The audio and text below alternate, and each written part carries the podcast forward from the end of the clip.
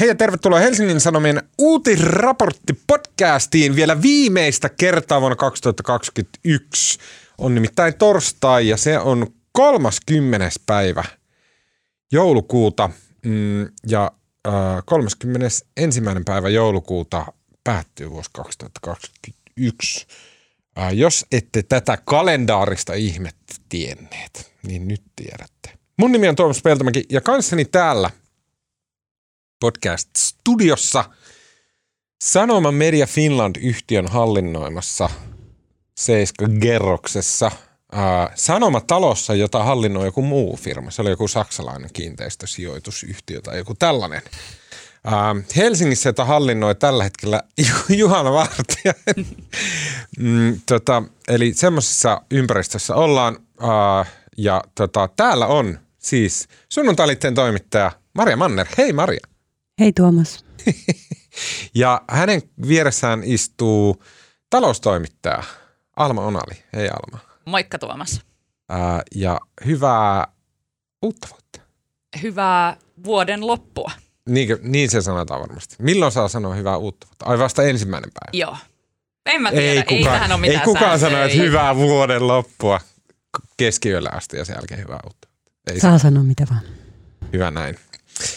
Tämän viikon podcastissa keskustellaan tästä aiheesta, nimittäin vuodesta 2021. Mitä jäi käteen kuluneesta vuodesta? Mikä tuntui tärkeältä? Mikä tuntui merkityksettömältä? Missä mennään? Kuka puhuu? Kultsikutisten kakarat. Marko Junkkari on lomalla, mutta puhelu hänelle tehdään tämän podin loppupuolella. Ja lopuksi puhutaan hyvistä keskustelunaiheista pitkien epämukavien hiljaisuuksien varalle ja sillä tavalla, että koko alkavaksi vuodeksi tarjotaan näitä keskustelunaiheita. Mulla on nimittäin ainakin 100 suositusta omasta takaa ja sen lisäksi kuuntelijat olette Twitterissä ahkerasti ja ihastuttavasti lähettäneet omia suosituksianne ja kiitos siitä. Okei. Me harkoitiin kulunutta vuotta ja vähän niin kuin vapaasti assosioiden heiteltiin ideoita, että mitä kaikkia ideoita tai siis muistikuvia, että mitä tänä vuonna olikaan tapahtunut. Ja tässä on tämmöinen pitkä lista. Vuoden alussa oli tämä senaatin valtaus Yhdysvalloissa ja sitten laiva Ever Givenin juuttuminen Suezin kanavaan. Aleksei Navalny palasi Venäjälle jouduttua myrkytetyksi ja sitten myöhemmin samana vuonna Putin alkoi pullistella Ukrainassa. Euroopassa Angela Merkel lähti. On varmasti yksi merkittävimpiä tapahtumia. Sitten keväällä oli melkein liikkumisrajoitukset Suomessakin. Tämä poliisi Derek Chauvin, mitä se nyt lausuttiinkaan, tämä tavallaan Black Lives Matter-liikkeen liekkeihin puhaltanut poliisi todettiin syylliseksi tähän George Floydin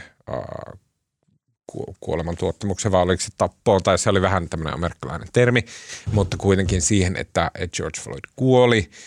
Amerikassa luisuttiin tähän aborttikieltoon myöskin, mikä oli jotenkin yllättävää, että näin äkkiä sitten länsimaistakin tulee aivan täys takapajolla barbaarilla.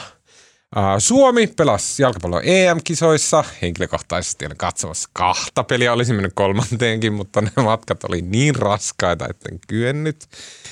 Ja pääministeri Sanna Marin bailas ja söi aamupalaa. Ja sitten Taliban otti vallan Afganistanissa. Ja näistä mahdollisista aiheista niin me valittiin tähän lähetykseen Afganistan. Mainitsitko sä koronaa lainkaan? Luulakseni. No se mainittiin tässä vähän niin kuin liikkumisrajoitusten vuorossa. Pikku asia jäi välistä. Koska meillä on täällä studiossa Suomen yksi keskeisimpiä Afganistan-tuntijoita, Maria Manner. Tuomas. Mutta näin se on. Voit olla vähemmän vaatimaton ja myöntää sen itsekin. Mä en sanonut, että tässä maassa pääsee vähällä asiantuntijaksi. Ennen piti kirjoittaa kirja, nyt riittää pari lehtijuttua. Se on totta.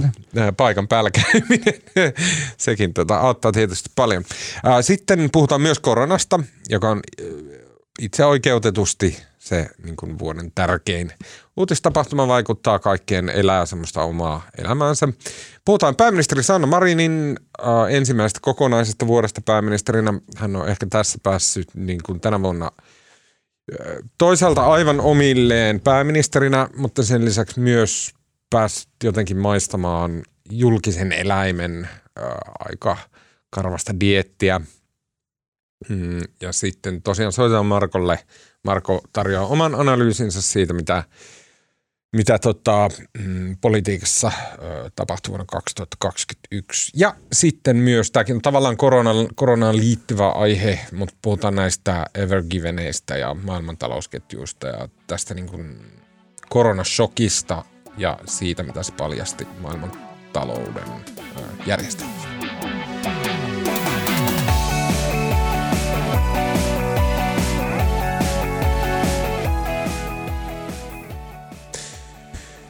Okei,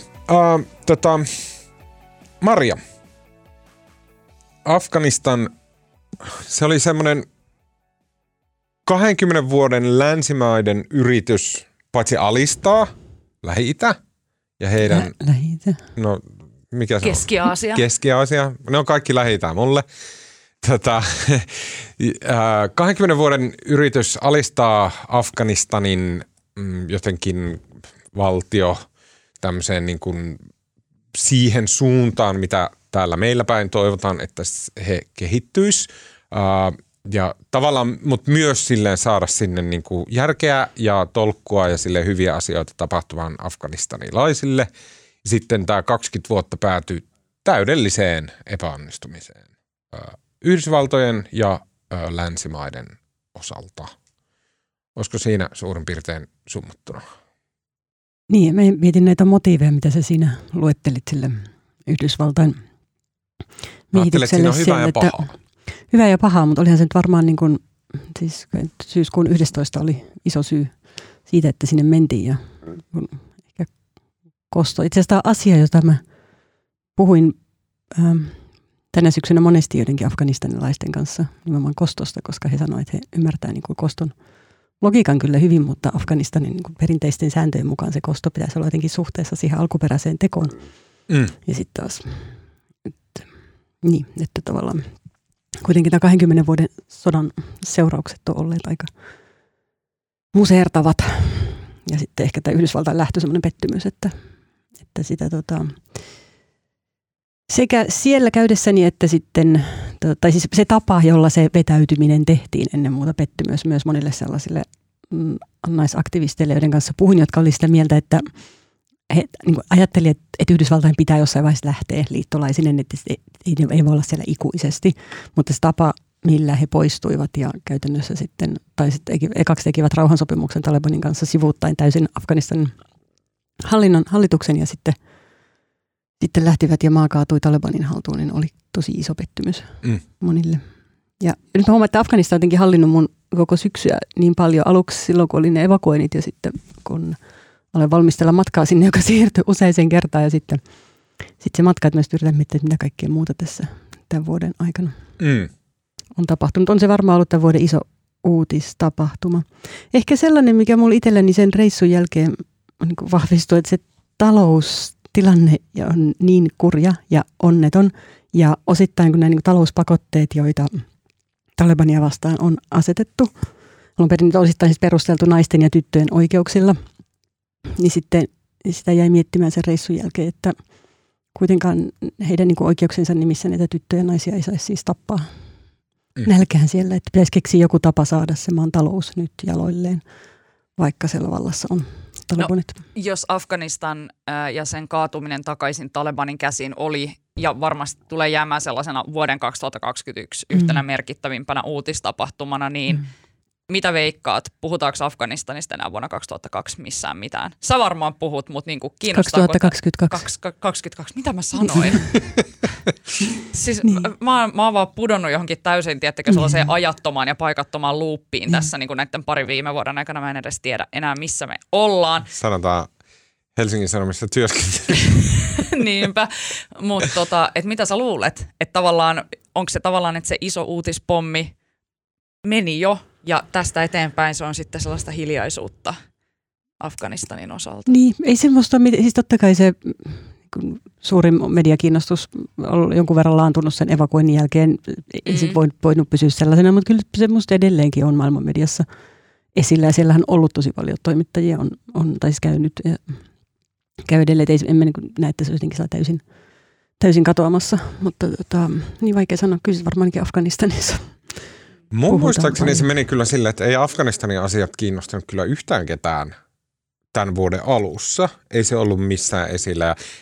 Ja myös täytyy erottaa kyllä toista se, niin kuin se korkeamman tason intelligentsiatoimittajat, jotka kirjoittaa jotain hienoja ulkomaailman juttuja jostain kaukaisista maista. Ja tälleen se on niin kuin ihan oma genrensä ja niiden, niin kuin, ei se mikään populaari genre ole, että ei niin kuin niitä Ala-Tatsikistanin jotain niin kuin paikallispolitiikkaa silleen suuret massat lue niitä juttuja. Afganistan oli tavallaan aika paljon häipynyt, varsinkin Euroopassa, kunnes Trump sanoi, että he lähtee sieltä, kunnes Biden tuli, voitti vaalit ja yllättäen piti tämän Trumpin päätöksen. Ja sen jälkeen se rupesi sitten kiinnostamaan täällä. Eikö se suurin piirtein ollut tällä tavalla? Niin, siinä tai sun on paha kysyä sulta, koska sä seuraat. Mulla ehkä vähän hämärtyy. En mä muutenkaan, siis totta kai me voidaan myös toimittajina vaikuttaa siihen, minkä verran siitä puhutaan. Että ja se jää sitten nähtäväksi. Mutta niin, onhan noin, kyllä me seuraan tavallaan koko ajan myös poliittisia reaktioita, että mitä, kuinka, ja mediakirjoittelu varmaan vaikuttaa siihen, että minkälaista painetta. No, koska siis tällä hetkellä, siis edelleen palaan se Afganistanin taloustilanteeseen ja siihen, että siis humanitaarinen apu sinne on jatkunut koko syksyn ja Suomikin on päättänyt antaa sinne humanitaarista apua. Kehitysapu jäädytettiin, mutta kaikki, mikä oli Suomenkin suurin kehitysapukohde pitkään, mutta se humanitaarinen apu voi auttaa vaan ihan, niin kuin, siis se on kuitenkin marginaalista, että se ei voi auttaa, jos se koko maan julkinen sektori on jotenkin ihan kuralla. Siellä ei pankit toimi, siellä ei ole pankeissa käteistä rahaa. Ihmiset ei saa edes niitä rahoja, mitä niillä on siellä, ja ulkomaiset pankit esimerkiksi ei suostu tekemään läheskään aina rahansiirtoja, edes siis näiden apujärjestöjen rahansiirtoja sinne, jolloin siinä on vaikeuksia saada rahaa, sitä menee epävirallisia semmoista niin kuin hawala-systeemin kautta. Oliko se siis, se on tilanne nyt? Se on tilanne juuri nyt tällä hetkellä. Oliko aiemmin silleen, että Afganistanissa oli parempi tämä systeemi? No aiemmin Afganistanin julkisista menoista 75% tuli ulkomailta, mikä on tietysti ihan kestämätön summa, mutta sitten kun Taliban otti vallan elokuussa ja nämä rahahanat pitkälti keskeytettiin, Yhdysvallat jäädytti Afganistanin keskuspankin varat, jotka ovat Yhdysvalloissa, jäädytti rahalähetykset, siis käteislähetykset sinne Afganistaniin, ja sen lisäksi, koska Talibaniin jo valmiiksi kohdistui talouspakotteita ja muita pakotteita, 90-luvulta alkaen, niin koska ne katsotaan terroristiryhmäksi, niin kun ne pääsivät valtaan, niin sen jälkeen esimerkiksi ulkomaiset pankit ei uskalla välttämättä tehdä sinne rahalähetyksiä. Joten se on tosi sekaisin se homma, ja siitä on nyt, musta on kestänyt tosi pitkään yrittää löytää jotain keinoja saada sinne esimerkiksi niin rahaa siihen maahan. Tässä joulun alla tuli New York Timesin, niillä on tämmöinen, se on mun mielestä viikkoliite, New York Times Magazine, ja sitten on toi New Yorker. New York Times Magazineissa oli semmoinen siis aivan käsittämättömän pitkä Afganistan perkaus, jonka oli kirjoittanut tämmöinen Matthieu Aikins niminen kanadalainen toimittaja, joka hänellä saattaa olla jotain afgaanisukujuuria, ainakin hän niin kuin menee ihan täysin afgaanin näköinen heppu, ja sitten, että hän on asunut siellä Kabulissa todella pitkään, siis vuosia, ja sitten tämä Aikins kirjoitti siis perkauksen siitä, että mitä siellä tapahtui, miten neuvottelut meni, miten se niin kuin luisui siihen, että jenkit lähti, ja sitten mitkä seuraukset oli kabulilaisten, sanotaan semmoisen vähän niin kuin ehkä semmoisen niin kuin länsimaisen eliitin näkökulmasta. Sitten New Yorkerissa oli upea kanskirjoitus, lyhyempi, mutta tämmöinen Annals of War, The Fall of the Islamic Republic, Steve Coll ja Adam Entous. Ja näitä molempia pitkiä perkausartikkeleita yhdisti se, että miten käsittämättömän ontoksi se Afganistan jäi. Että jenkit tuli sinne, ylläpiti kaikkea, koulutti kaiken, kaikki varasi jenkkien varassa, varsinkin armeija, varsinkin poliisivoimat, varsinkin instituutiot, varsinkin rahat. Kaikki yhteiskunnan peruspilarit sen 20 vuoden ajan oli täysin vaan jenkkien varassa. Ja sitten kun jenkit vetäytyi, niin siellä ei ollut mitään. Kaikki luhistui saman tien. Siellä ei ollut kerta kaikkiaan mitään siellä maassa, että se olisi voinut jatkaa sellaisena kuin miksi jenkit oli sen puhaltanut. Niin jotenkin tuo ehkä kertoo enemmän jotain Yhdysvaltain ulkopolitiikasta kuin Afganistanista. Niin. Tai kertoo molemmista tietysti. Ja siitä, että joku siis niin kuin aivan itsestäänselvä semmoinen, että okei, että nyt niin kuin, tiedätkö, 20 vuotta tässä rakennetaan silleen, että jenkkien rooli on minimaalinen siellä ja näin. Niin, mutta voi tietysti kysyä, että mille pohjalle sitä rakensi. Tosi hyvä kirja, mikä Tuomas kuitenkin kannattaa lukea, jos aihe kiinnostaa, semmoinen Anand Gopalin No Good Men Among the Living. Joo, tiedän sen. Ja se kuvaa hyvin sitä, miten jo silloin ihan alkuvaiheessa, kun Yhdysvallat sai niin sanottua tiedustelutietoa liittolaisiltaan sieltä paikan päältä, ja sitten sen perusteella pommitti siellä, kun hän halusi siis kitkeä Talibanit pois, ja sitten nämä Yhdysvaltain liittolaiset, paikalliset sotaherrat, kun nyt lännessä usein sanotaan, niin syötti heille ihan siis väärää tietoa vaan omista vihollisistaan, jotka oli muista syistä heidän viholliset, ei mitään Talibaneja ollut, mutta Yhdysvallat pommitti sitten niin kuin ihmisiä ja heimoja ja kyliä, jotka oli alun perinkin tavallaan niin kuin olleet valmiit tukemaan Yhdysvaltoja, mutta kääntyivät sitten heitä vastaan, kun heitä pommitettiin siksi, että niin kuin heidän paikalliset viholliset oli ikään kuin ilmiantaneet heitä väärin perustein. Ja siellä tehtiin jotenkin alusta lähtien tosi paljon tuon kaltaisia virheitä, mitkä varmasti osaltaan vaikutti siihen, että sitten Taliban sai uudelleen jalansijaa siellä ja kasvoi. Kyllä, se just se Anand, mä muistan nimen Anand, koska kun mä olin pieni ja asuin Intiassa, niin meillä oli vartija nimeltä. Miksi sä asuit Intiassa? Mun isä raahasi. Mun isä työskenteli siellä ja meidän perhe asui siellä, niin mun lempivartijan nimi oli Anand. Joka tapauksessa niin sen Anandin kirjoittama juttu tästä, se oli myös New Yorkerissa, Talibanin palusta oli varmaan paras Afganistan juttu. Se, niin kuin siinä osoitettu, miten täysin loogista on se, että he haluaa, että varsinkin sieltä perähikiällä, siis paikallisilla Seinäjoilla, niin he haluaa, että Taliban palaa. Niin ja sitten totta kai se kysymys on ilmeinen, että jos se kaikki romahtaa noin nopeasti, niin kuinka todellista tai kestävää se oli alun perinkään? Se oli lännen rakentama korttitalo. Kyllä. Joka, ja sitten niin mä haluan palata siihen, mitä sä sanoit aiemmin, että siellä ei ole infrastruktuuria, Suomen tuki ei mene perille, tämmöistä näin. Ja nyt tulee niin kuin natsimielipide, ja mä en ole tätä mieltä, mutta siis mä vaan kysyn sen, että kun me katsotaan, että maailman ykkössuurvalta ei 20 vuoden täyspanostuksilla Afganistaniin saanut siellä aikaan yhtään mitään, silleen ei mitään, nolla asiaa. Me ollaan takas tismalleen siinä pisteessä, kun ennen kuin jenkit vyöry sinne. No ei olla. No melkein. Niin paljon lähempänä sitä pistettä kuin mitään parempaa, että me voidaan puhua. No niin mitä järkeä meidän on ajatella Suomessa, Euroopassa, muualla, että meidän kannattaa tehdä siellä yhtään mitään? Eikö meidän olisi parempi vaan silleen, että nyt ei kosketa pitkällä tikulla enää koskaan siihen? Väitätkö sä?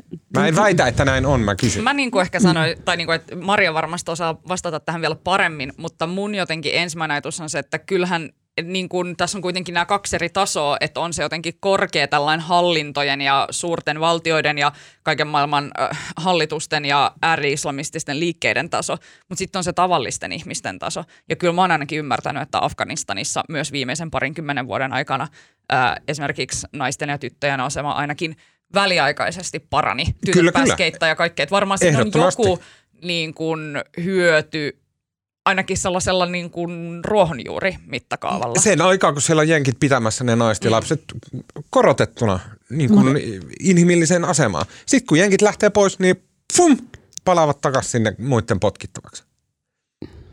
Niin, no eiköhän, kyllä mä ajattelisin itse, että lännellä on kuitenkin jonkunlainen moraalinen vastuu tässä tilanteessa suhteellisen suuri. Tietysti myös muita intressejä estää se, että Afganistanista tulee uudelleen joku terrorismihautomo ja sit, niin, tai että se romahtaa ihan täysin. Että kyllähän tavallaan musta ehkä tässä kohtaa miettii niitä niin kuin skenaarioita, että mitä siitä voi tulla, niin jos se talous ei, siis köyhämaahan se on ja sellaisena se pysyy, mutta jos se nyt saataisiin niin kuin jotenkin jaloille, mä en näe kauhean helposti sitä, että kansa lähtisi kapinoimaan. Kaikki on väsyneitä sotaan ja Taliban kuitenkin, heillä on nyt niin kuin maan hallussa. Jos jotenkin saataisiin pyörimään se taloustilanne edes niin kuin vähän paremmin, niin sitten olisi semmoinen niin kuin köyhä yksipuoluejärjestelmä, emiraatti, missä ei varmasti mitään sananvapautta tai ihmisoikeuksia sinänsä olisi. Mutta sitten jos asiat menee huonosti ja se kun kehittyy, niin kyllä se jollain keskipitkällä aikavälillä sitten taas ne arviot ainakin, mitä mä sain kansainvälisiltä järjestöiltä, siellä oli se, että siitä voi tulla uusi Jemen tai Syyria tai Libya, enkä usko, että sekään nyt palvelee sitten kenenkään. Niin kuin, että ajautua sisällissotakaaokseen, missä on kuolemaa enää lähdetään ja muuta. Niin, jos se siis tavallaan, jos taloustilanne jatkuu niin todella heikkona, koska tällä hetkellähän tilanne on se, että Talebanin taistelijatkaan ei saa palkkioita, avustusjärjestöt, jotkut siis ruokkii niitä sotilaita siellä myös sen takia, että kenenkään intresseissä on, jos se, että siellä on aseistautuneita, nälkäisiä nuoria miehiä, kaupunki täynnä. Että skenaariot on siis kaikissa tapauksissa varmaan aika huonot, mutta ei se ole niin Suomen tällainenkään etu, että se luisuu siis jotenkin ihan täydellisen kaaukseen. Mä oon täysin samaa mieltä sun kanssa. Täysin tismalleen 1000% samaa mieltä, mutta silti tuntuu ihan mahdottomalta se ajatus, että jos Yhdysvallat kaikella mahdillaan, mä en uskalla edes laskea montako triljoonaa ne on laittanut sinne rahaa, niin sit se, mitä he saa siellä aikaan, on ei mitään. Niin miten kukaan muu voi saada aikaan siellä yhtään mitään järkevää? Ei sitä kannattaisi yrittää. Niin, mutta jotenkin ajattelet, että Yhdysvallat yritti kaikkeensa, mutta entä kaikki ne virheet, mitä siellä tehtiin, että on kai mennyt joku vastuu niin sitten tästä nykytilanteesta? Mutta onko Suomella jotain vastuuta Afganistanin nykytilanteesta? Siis mun mielestä, mä en yritä sanoa, ettei anneta, mutta siis jotenkin, siis mä yritän vaan kuvata sitä totaalista neuvottomuutta, joka näin ison ja massiivisen, pitkäaikaisen ja kalliin operaation täydellinen epäonnistuminen. Miten totaalisen neuvottomuuden se luo sille, sen koulukunnan ajattelulle, että on mahdollista positiivisesti vaikuttaa alueella täältä länsimaista käsin. Niin, mutta ehkä se onkin just se, että se ajatus siitä, että joku länsimaat voisi mennä pelastamaan vaan jonkun paikan silleen tavallaan niin kuin, niin ehkä se on just se niin kuin virheellinen ajatus, että selvästihän tuossa on käynyt niin, että sinne paikan päälle ei ole niin kuin saatu rakennettua niitä rakenteita, jotka ylläpitäisi sitä hyvää järjestelmää, että mun mielestä ei voi niin kuin ehkä jotenkin sanoa, että tämä on nyt jotenkin silleen Afganistanin ja kaikkien muiden täysin mahdottomien maiden oma vika, kun ne ei nyt sille niin Yhdysvaltain rahalle jotenkin keksinyt kestävää tapaa käyttää sitä, vaan ehkä se koko systeemi ja tapa toimia on vaan ollut monelta suunnalta, vaan sille jotenkin väärin. Ja että niitä virheitä on nimenomaan tehty sille monella eri puolella. Niin.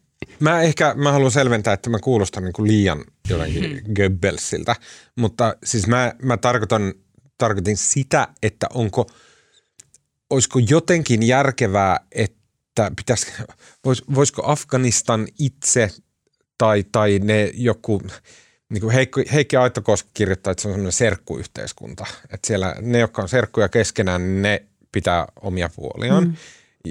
Niin, mikä ei ole sama asia kuin kansallisvaltio. Että olisiko jotenkin mahdollista huomioida paremmin heidän omaa haluaan tai silleen omaa... No, mutta Tuomas, nyt se mistä mä yritän, mä ehkä sanon sitä tarpeeksi selkeästi alussa, mutta se mistä mä yritin puhua on se, että siellä on niin kuin akuutti kriisi, nälänhätä. UNICEF arvioi, että 1 miljoonaa lasta voi kuolla tämän talven aikana nälkään. Ja mä kävin siellä esimerkiksi lastensairaalassa, joka hoiti aliravittuja lapsia. Ja se on todella, todella surullinen paikka.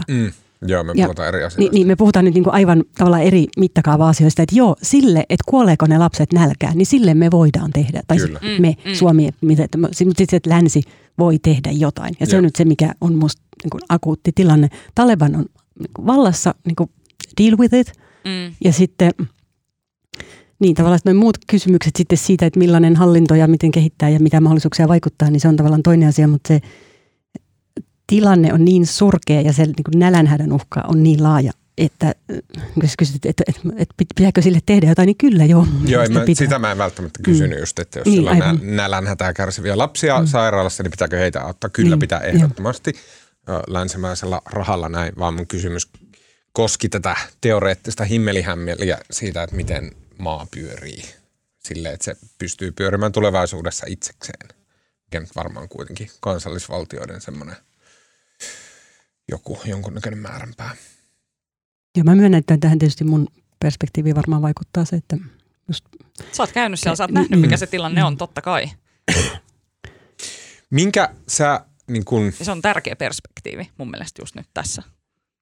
Jos mun semmoinen päällimmäinen tunne jotenkin tästä on semmoinen niin kuin totaalinen epäonnistuminen länsimaiden osalta, millä tarkoitan Yhdysvaltoja, ja sitten semmoinen niin kuin epätoivo, että okei, että jos ei, mitään ei saatu aikaiseksi, niin se niin kuin voi, että mitään toivoa ei ole. Niin miten sä, Maria, niin kuin, mikä sun mielestä on päällimmäinen se tunne Afganistanin suhteen? Tiedätkö mitä? Mulla on varmaan tunteet on jotenkin niin monenlaiset, että... en osaa ehkä yhtä nimetä. Ihan just tällä sekunnilla päällimmäisin tunne on pieni ärtymys sun puhetapaa kohtaan, jossa länsi yritti kaikkensa. Kaikki tehtiin, mitään ei saatu aikaiseksi. Mä kerron, miksi se ärsyttää.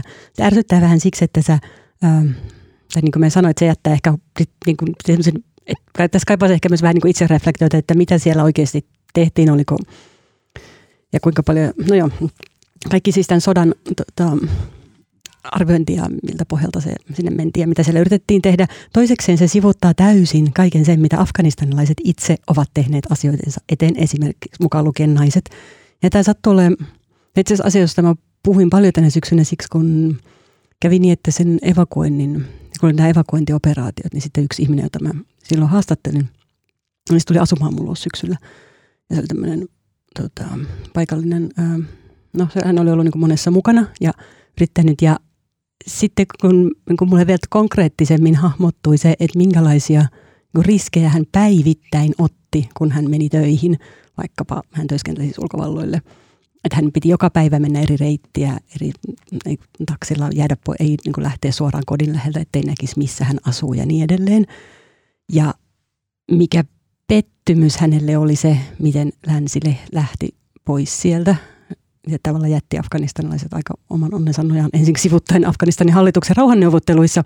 Ja hän oli, että joo, länsi oli siellä, yritti kaikenlaista, mutta siellä oli myös paljon afganistanilaisia, jotka itse ottivat suuria riskejä ajakseen omia oikeuksiaan. Ja kyllä tietysti niin kuin vaikka naisten asema siis paikallisesti, niin kaupungeissa ainakin, niin kyllähän siinä tapahtuu edistystä myöskin. Että ei se ihan sama ole nyt kuin 90-luvulla. Mm. Tämä oli mun päällimmäinen tunne, muitakin riittäisi, mutta... Niin, eli naisten asema on parantunut. No paikotellen ja vähittäin, ei mitenkään yksioikoisesti, mutta joo, onhan siinä tapahtunut tietysti kaikenlaista. Siihen nähden, että 90-luvulla naiset ei saaneet liikkua, tai tytöt ei saaneet juuri lainkaan käydä koulua, ja, tai naiset liikkua ilman miespuolista saattajaa tai purkaa niin. Tai niin edelleen, niin onhan siinä nyt niinku, tietysti jotain tapahtunut, ei se nyt voi sanoa, ettei mitään käynyt. Niin. Ja just toi, ettei afganistanilaiset itse ole ollut mitään passiivisia niinku sivusta katsojia viimeisen 20 vuoden aikana sille vaan, että no, et mitä toi länsi täällä nyt sitten ramppaa ja rupeaa rakentaa, että ei, että nimenomaan siellä on aktiivisesti yritetty rakentaa itsekin jotakin, mutta sitten siellä on myös ollut sitten niitä, jotka aktiivisesti ovat sitä omaa järjestelmäänsä halunneet sinne ajaa. Kyllä. Mutta sitten tämä naisten koulunkäyntihän siellä on jo joissain maakunnissa loppunut. He saavat minkä ala-asteen loppuun? Joo, siis... Niin 6. luokkaan ja 12 vuoteen asti tytöt tällä hetkellä koko maassa saa olla käydä koulussa. Siis ottaa huomioon, että kaikki tytöt ei tietenkään ole koulussa, koska köyhyyden takia ja sodan takia niin kouluja ei vaan ole kaikkialla. Tai etäisyydet on pitkät ja niin edelleen. Mutta Afganistanissa on 34 maakuntaa ja niistä 7 tällä hetkellä niin yli 12-vuotiaat tytöt saa käydä koulua. Ja muualla se on kielletty. Tai siis käytännössä... Niin kuin, käytännössä pojat ovat saaneet palata kouluun, mutta tytöt eivät. Mikä on siis Talibanin tahto? Niin. Niin, mikä nyt jälleen kerran kuulostaa tosi jotenkin surkealta. Niin. Ja siltä, että niin kuin, edistyksen määrä ei ole merkittävä. Mitä mä en pidä afganistanilaisten vikana, vaan no, varmaan lähinnä jenkkien vikana. No, nyt me jankataan paikalla tästä. Niin, mennäänkö eteenpäin? Mennään. Okei. Mä kävin lukemassa uutisia tämän vuoden alusta, mitä tuli koronavirukseen. Ja yllättävän samanlaiset oli fiilikset vuoden alussa sillä tavalla, että viime maaliskuussa 10. päivä pääministeri antoi haastatteluita lehdistölle siitä, että tuleeko totaali lockdown eli liikkumisrajoitukset. Maaliskuun alussa THL oli suosittanut, että Suomeen tulee liikkumisrajoitus. Ja sitten tämä tuli vähän puskista kaikille hallituksessa. Silloin tilanne oli silloin, että oli tullut tämmöinen uusi vaarallinen variantti nimeltä Delta-variantti. Ja THL ennusteli, että 11 000 päivittäistä uutta tartuntaa tulossa. Ja tämän vuoksi sitten päätyi suosittamaan ulkonaliikkumiskieltoa, johon hallitus joutui sitten reagoimaan silleen, että he alkoivat valmistella tätä ulkonaliikkumiskieltoa. Ja sen jälkeen se keskustelu lähti ihan täysin raiteelta silleen, että ruvettiin lehdistössä kysellä, että no kenen kanssa saa käydä ulkona, että pitääkö olla naimisissa vai riittääkö, jos seurustelee. Ja se meni jotenkin aivan sekoiluksi se keskustelu täällä meidän päässä. Ja näin. Ja joo, se oli yllättävän samanlaista. Toki ottaen huomioon, että kesältä alkoi sitten rokotukset ja rokotukset jotenkin henkisesti potkas koko koronan kaikkien mielestä pois. Kukaan ei enää välittänyt aiheesta yhtään mitään, koska se oli vähän niin kuin jo ohi. Joten sitten nyt kun uusi variantti lähti kausivaihtelun tyylisesti leviämään tämä Omikron, niin se tuli jotenkin ehkä vähän yllättää vähän puskista kaikille, että ei hitto, että tämä pitääkin ottaa vielä vakavasti tämä koko homma. Joo, mä huomaan, että koronavirus on jotenkin vienyt mun ajantajun. Joo. Tuntuu siltä. Siis korona heitti vuoden 2021 seinään. Ei jäänyt edes mitään mössöä tai miten, vaan kaikki vaatii, että meni aivan sellaiseksi niin kuin 3 vuotta meni, enkä tiedä missä olen enää edes. Koska mä oon ihan tällä, että liikkumisrajoitukset, mutta oliko se kevät 2020 vai kevät 2021, siis mitä? Ja niin kuin aivan silleen, että tuntuu siltä, että tänä vuonna ei ole tapahtunut mitään.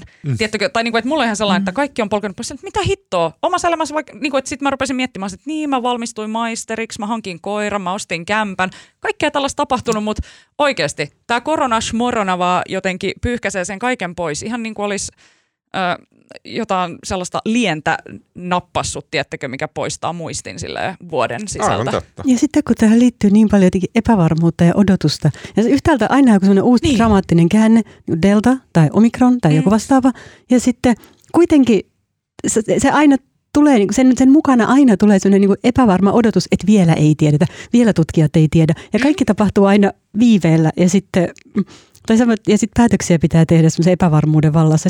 Tuntuu, että tämä koko vuosi on yhtäältä ollut vaan semmoista jotenkin odotusta. Joo. Ja anteeksi muuten Tuomas, jos mä äsken kuulostin kärkkäältä, kun puhuttiin Afganistanista. Mä huomaan, että se meni mullekin jotenkin niin ihon alle se aihe. Se on hyvä, koska hyvä kontentti. Niin, aihe on tärkeä ja niin. Se hyvä, että on tunteita. Just näin. Pelissä. Niin, mutta takaisin tähän koronaan. Joo, yhtäältä tuntuu, että kaikki niin muukin elämä on ollut jotenkin semmoisella säästöliekillä. Niin, joo. Mutta ei hahmota. Mutta se menee aivomuhjuun kyllä. Aivomuhju, todella syvä. Ja siis täytyy sanoa, että se minkä mä oon tänä syksynä huomannut, mikä ehkä sitten liittyy tähän, että toisaalta vaikka mä oon sillä, että no onko se korona nyt hävinnyt mielistä mihinkään tässä välissä tai onko mikään helpottanut. Mutta kyllä mä niin kuin sanoisin, että alkuvuodesta se aivomuhju oli paljon pahempi. Ja sitten tänä syksynä se alkoi vähän helpottaa, kun alkoi taas nähdä vähän enemmän ihmisiä. Hetkeksi palattiin toimistoille, muistatteko? Takaisin töihin kesti 1,5 kuukautta. Ja nyt sitten ollaan me täällä nytkin tietysti, mutta mutta valtaosa meistä ei ole tällä hetkellä. Niin, että se sellainen etätyösuosituksen lakkauttaminen, sehän kesti vaan sen 1,5 kuukautta tuossa. Niin kuin oliko se niin vähän aikaa? Oli. Älä viitti. Joo. Se oli. Tuntuu silleen, että sekin on vuoden kestänyt se töissä olla.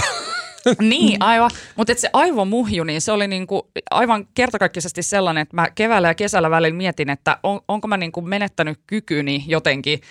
Tiedättekö, että ei tule mitään uusia ajatuksia, ei tule mitään uusia idiksiä, ei ole mitään sellaista, niin kuin, oli yhtäkkiä silleen, että en mä ole oikeastaan mitään mieltä mistään edes. Ja ei mulla tarpeeksi tietoa tai kiinnostusta olla edes mistään mieltä. Sellainen apatia iski.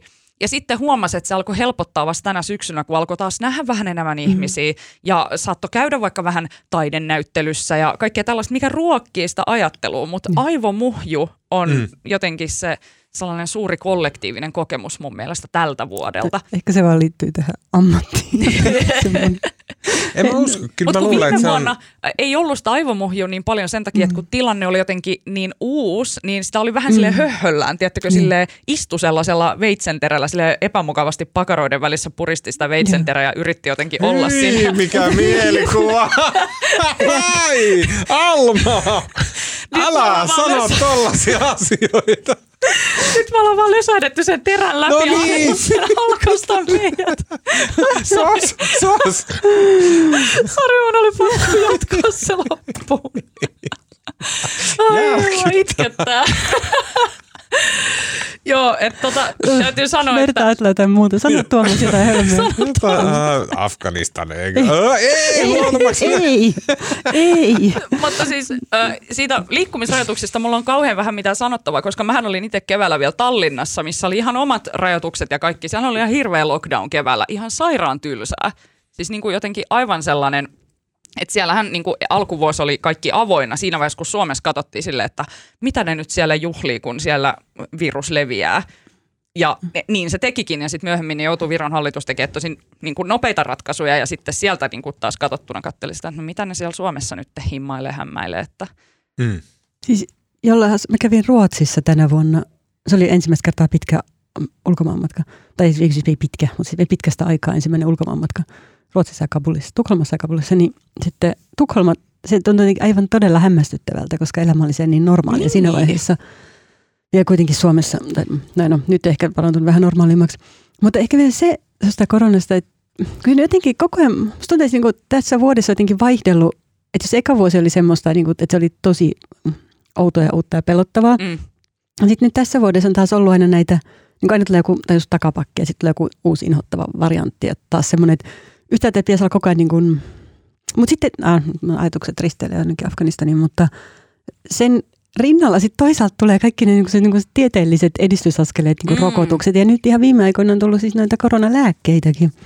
Ja sitten koko ajan semmoinen olo, että yhtäältä pitäisi olla niin kuin tietenkin sitä tarkkaavainen tai huolestunut jotenkin niistä uusista varianteista ja uusista käänteistä ja sairaalahoidosta, ja sitten toisaalta semmoinen toiveikkuus, mihin kaikkien tiede pystyy. Niin sitäkin tavallaan semmoista niin kuin innokasta odotusta, pelonsekaista odotusta ja sitten semmoista jotenkin toiveikasta odotusta. Että kyllähän se nyt näyttää siltä, että me kaikki tullaan se saamaan, mutta, tai siis minä jo sen sainkin, mutta . Joo, mä en ole saanut vielä ehkä. Ja siis varmasti tullaan. Tai siis kuulostaa siltä. Niin paljon jyllää tämä Omikron just tällä hetkellä. Mua mietityttää se, tämä on ehkä vähän, tämä ei ole niin kuin semmoista vuosikatsausasiaa, vaan tämän viikon asia, mutta mua mietityttää se, miten samalla tavalla Omikronista puhutaan kuin deltavariantista, nyt kun katsoo vähän taaksepäin niitä otsikoita ja muita. Ja sitten kun kuuntelee vaikka uutisissa, kun nämä varhilat ja tämmöiset niin kuin ne perusasiantuntijat keskustelee ja sanoo niin kuin uusimpia käänteitä ja selostaa, niin ne lauseet on tismalleen samoja kuin deltavariantin suhteen, että sanotaan vaikka, että virus leviää todella paljon ja kuormittaa sairaalahoitoa, riski sairastua on kasvanut ja kun on paljon tartuntoja, niin tulee paljon sairastumisia ja näin ja bla bla bla. Että se niin kuin ne sanat ja lauseet ja litaniat, mitä käytetään, on tismalleen samat kuin silloin, kun deltavariantti levisi. Joo, ja että pysäytetään virusrajalle. Kyllä. Kaikki nämä. Näin. Mutta on merkittävä ero, ja se on se, että koko kansakunta on käytännössä rokotettu sillä välillä. Monet niistä asioista, jotka liittyy Omikroniin, ne huolet, ne niin kuin pahimmat huolet, niin nehän ei liity rokotettuihin. Eli valtaosaan ihmisistä, vaan ne liittyy nimenomaisesti rokottamattomiin. Ja mä vaan ihmettelen sitä, että miksi sitä ei sanota siellä ääneen. Miksi sitä ei sanota Miksi ei sanota, että omikron leviää vauhdilla ja uhkaa rokottamattomien terveyttä? Miksi sitä ei sanota? Mun mielestä mä en tiedä, miksi niin tehdään, miksi. Siis kenen niin pitäisi sanoa? Kaikkien pitäisi sanoa. Joka otsikossa sinne pitäisi kaikkiin lisätä yksi sana, joka on rokottamattomat sitä ja rokottamattomat tätä. Mutta mun mielestä se on ihan selvää. Vai eikö se ole? Mä en tiedä, miksei sitä sanota missään uutisessa ikinä. Sitten kun se rupeaa kiinnittää huomiota, niin on silleen, että miksi tästä ei sanota. Koska silloin se mielikuva on silleen, että omikron nyt jyllää ja uhkaa kaikkien terveyttä ja kenellä tahansa on riski joutua sairaalaan, mikä ei siis pidä paikkaansa. Koska suurimmalla osalla ihmisistä ei ole minkäännäköistä riskiä omikronista, eikä mitään syytä ajatella, että he joutuisivat sairaalaan tai että heidän voisi käydä tässä pahasti. Tosin sitten semmoinen iso asteriski, että voi olla, että käy. Jos tosi huono tuuri on, niin sitten voi olla, että käy. Mutta se on niin marginaalisen häviävän pieni porukka, jolla voi käydä niin paskasti, että ei ole järkeä, että me koko ajan puhutaan niin kuin kaikkia meitä uhkaisi joku suuri kuolema tuossa nurkan takana, koska se aidosti oikeasti uhkaa niitä ihmisiä, joilla ei ole rokotetta. Ja tosi paljon meidän pitäisi keskittyä siihen, että ne ihmiset, joilla ei ole rokotetta, niin menkää ottaa se rokote, että te ette kuole, että te ette sairastu ja että te ette saatana meidän sairaaloita täytä niin, että me muut joudutaan sitten kärsiin siitä. Ja tämä keskustelu on jotenkin silleen jännän vaillinainen. Mutta mun mielestä just, mä en usein kuuntele mitään näitä viranomaisten tiedotustilaisuuksia, mutta ihan tässä viikon sisään jonkun satuin vahingossa kuulemaan, ja siellä mun mielestä joku äijä, mä en nyt tiedä oliko se joku tervahauta or who it was, mutta sanoi mun mielestä näin, että nyt niin kuin silleen hyvät ihmiset, että käykää ottamassa ne rokotteet, että ne suojelee. Että mä kyllä, että se sanotaan se sanotaan aina. Mut, joo. Niin mä jotenkin mietin, että voiko olla niin, että oikeasti ihmiset olisi säästyneet jotenkin siltä tiedolta. En mä sitä usko, se on niin kuin tiedossa näin, mutta se ei. Niin, että se ei mene jotenkin. Se kertomus tai se narratiivi, mikä pyörii mediassa, niin kuin otsikoissa ja valinnoissa ja sillä, mikä asiantuntijan sitaatti nostetaan tärkeimmäksi, niin se on tismalleen sama nyt kuin mitä se oli Delta-variantissa. Ja se tavallaan, sinne nostetaan sitaatti, että sairaalahoito on romahtamassa ja tartunnat kasvaa.